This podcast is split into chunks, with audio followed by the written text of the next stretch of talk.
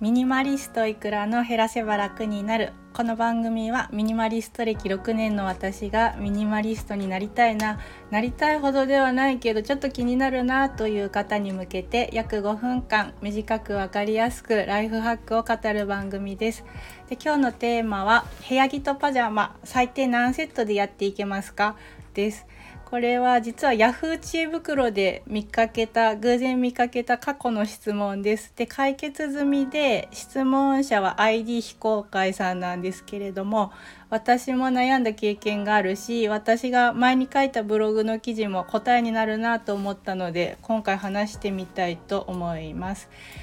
で、えっと、ID 非公開さんの悩み、もう一度詳しく言います。えっと、断捨離中ですっていうことで、で、部屋着とパジャマの数、最低何セットでやっていけますか？で、えっと、ちょっと途中略します。で、えっと、お困りが、部屋着とパジャマの数が外着より多いですと。あと、そもそも部屋着とパジャマの区分も曖昧です。で枚数とセット数また季節など教えていただけませんか？というものでした。でこれ2017年の投稿でで閲覧数今までで3万6,000件も見られてるんですよねだから結構私以外も気になる方いるかなと思ってます。で、えーと、と私の答えは枚数セット数から言いますとまず春秋冬の季節は部屋着とパジャマ分けずに1セットで OK です。で夏だけは部屋着とパジャマこれは分けずに2セットにしています。で、えー、っと部屋着とパジャマの区分が曖昧だっていうことに困ってるみたいなんですけど私は曖昧で OK ってもう結論出しました。で理由は分けると数が増えるからなんですよね。で経験済みなんですけど昔あのネットで見てパジャマ部屋着とパジャマ分けた方がいいとかなぜならパジャマに着替えるとよく眠れるからとかいう記述見たことあるんですけど実際私も試したけどあんまりピンとこなかったんですね。特にパジャマにしたから睡眠の質が上がったっていうことを感じられなかったのでやめました。で具体的に私がどんな部屋着兼パジャマを着ているのかっていうのもちょっと紹介したいと思います。まず春秋冬についてです。でえっと、全身なるべくメリノウール100%に近い服で揃えています。でメリノウールっていうのはざっくり言うと高級なウールです。羊ウールは羊の毛ですね。で特徴はメリノウールはあの普通のウールに比べると毛が細いで細いからチクチクしないあとは臭くなりにくいっていうのも大きい特徴です。でえーと、なんで臭くなりにくいかというとそうですねそのメリノウールの性質が湿気の調節に優れてるからだと私は理解してます。で、えっと、湿気の調節が上手なので天然のエアコンって言われてるほどでで冬は暖かく着られるし夏場は蒸れを逃して着られますっていう特徴です。で、えっと、臭くなりにくいので毎日洗う必要はありませんとだから1セットで OK です。で私の全身の内訳なんですけどまず上ですね長袖の T シャツこれはモンベルのスーパーメリノールというシリーズ愛用してます。で半袖だと5,000円くらいで長袖だと7,000円くらいでちょっと高いんですけど機能性でも妥当だと思ってます。他のメーカーのメリノール製品よりはモンベルのが安くておす、えーと好きです。でこの長袖の T シャツはもう冬の初めもう10月今年は10月末くらいから着てますかねから着始めてで春4月の末くらいまで毎日着てますであとはあの日中着る服に合わせて半袖のインナーも持っていてこれも同様にモンベルのスーパーメリノールというシリーズです。これは半袖なので秋の初め10月中旬くらいですかね。からあと冬も来てで春4月の末くらいまで毎日ほぼ毎日着ます。で次がレギンスです。でこれもモンベルです。スーパーメリノールのものです。でレギンスは本当に活用しててえっと秋の初めから同じように春まで毎日毎日着ています。であと最後に厚手の靴下。これもモンベルの、えーと、メリノウールがウール,、えーと、ウールの配合が高くて登山用っていうものを愛用しています。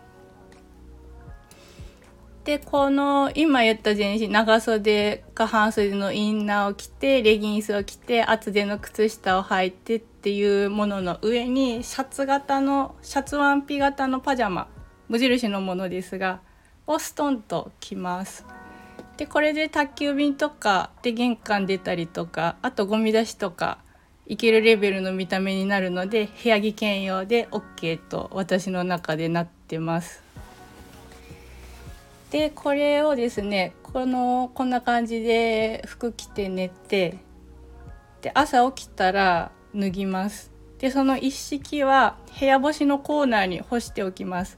でなんで干すかっていうと洗濯は不要なんですけど、まあ、湿気を飛ばした方が夜ですねまた夜気持ちよく着られるなっていう気分の問題ですけど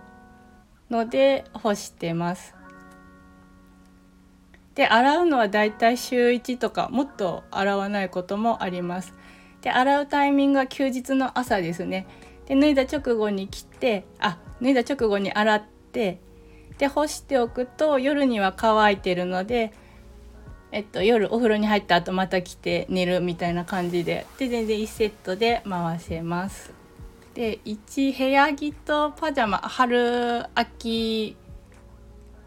冬の部屋着兼パジャマ1セットのメリットっていうのはすごく大きくて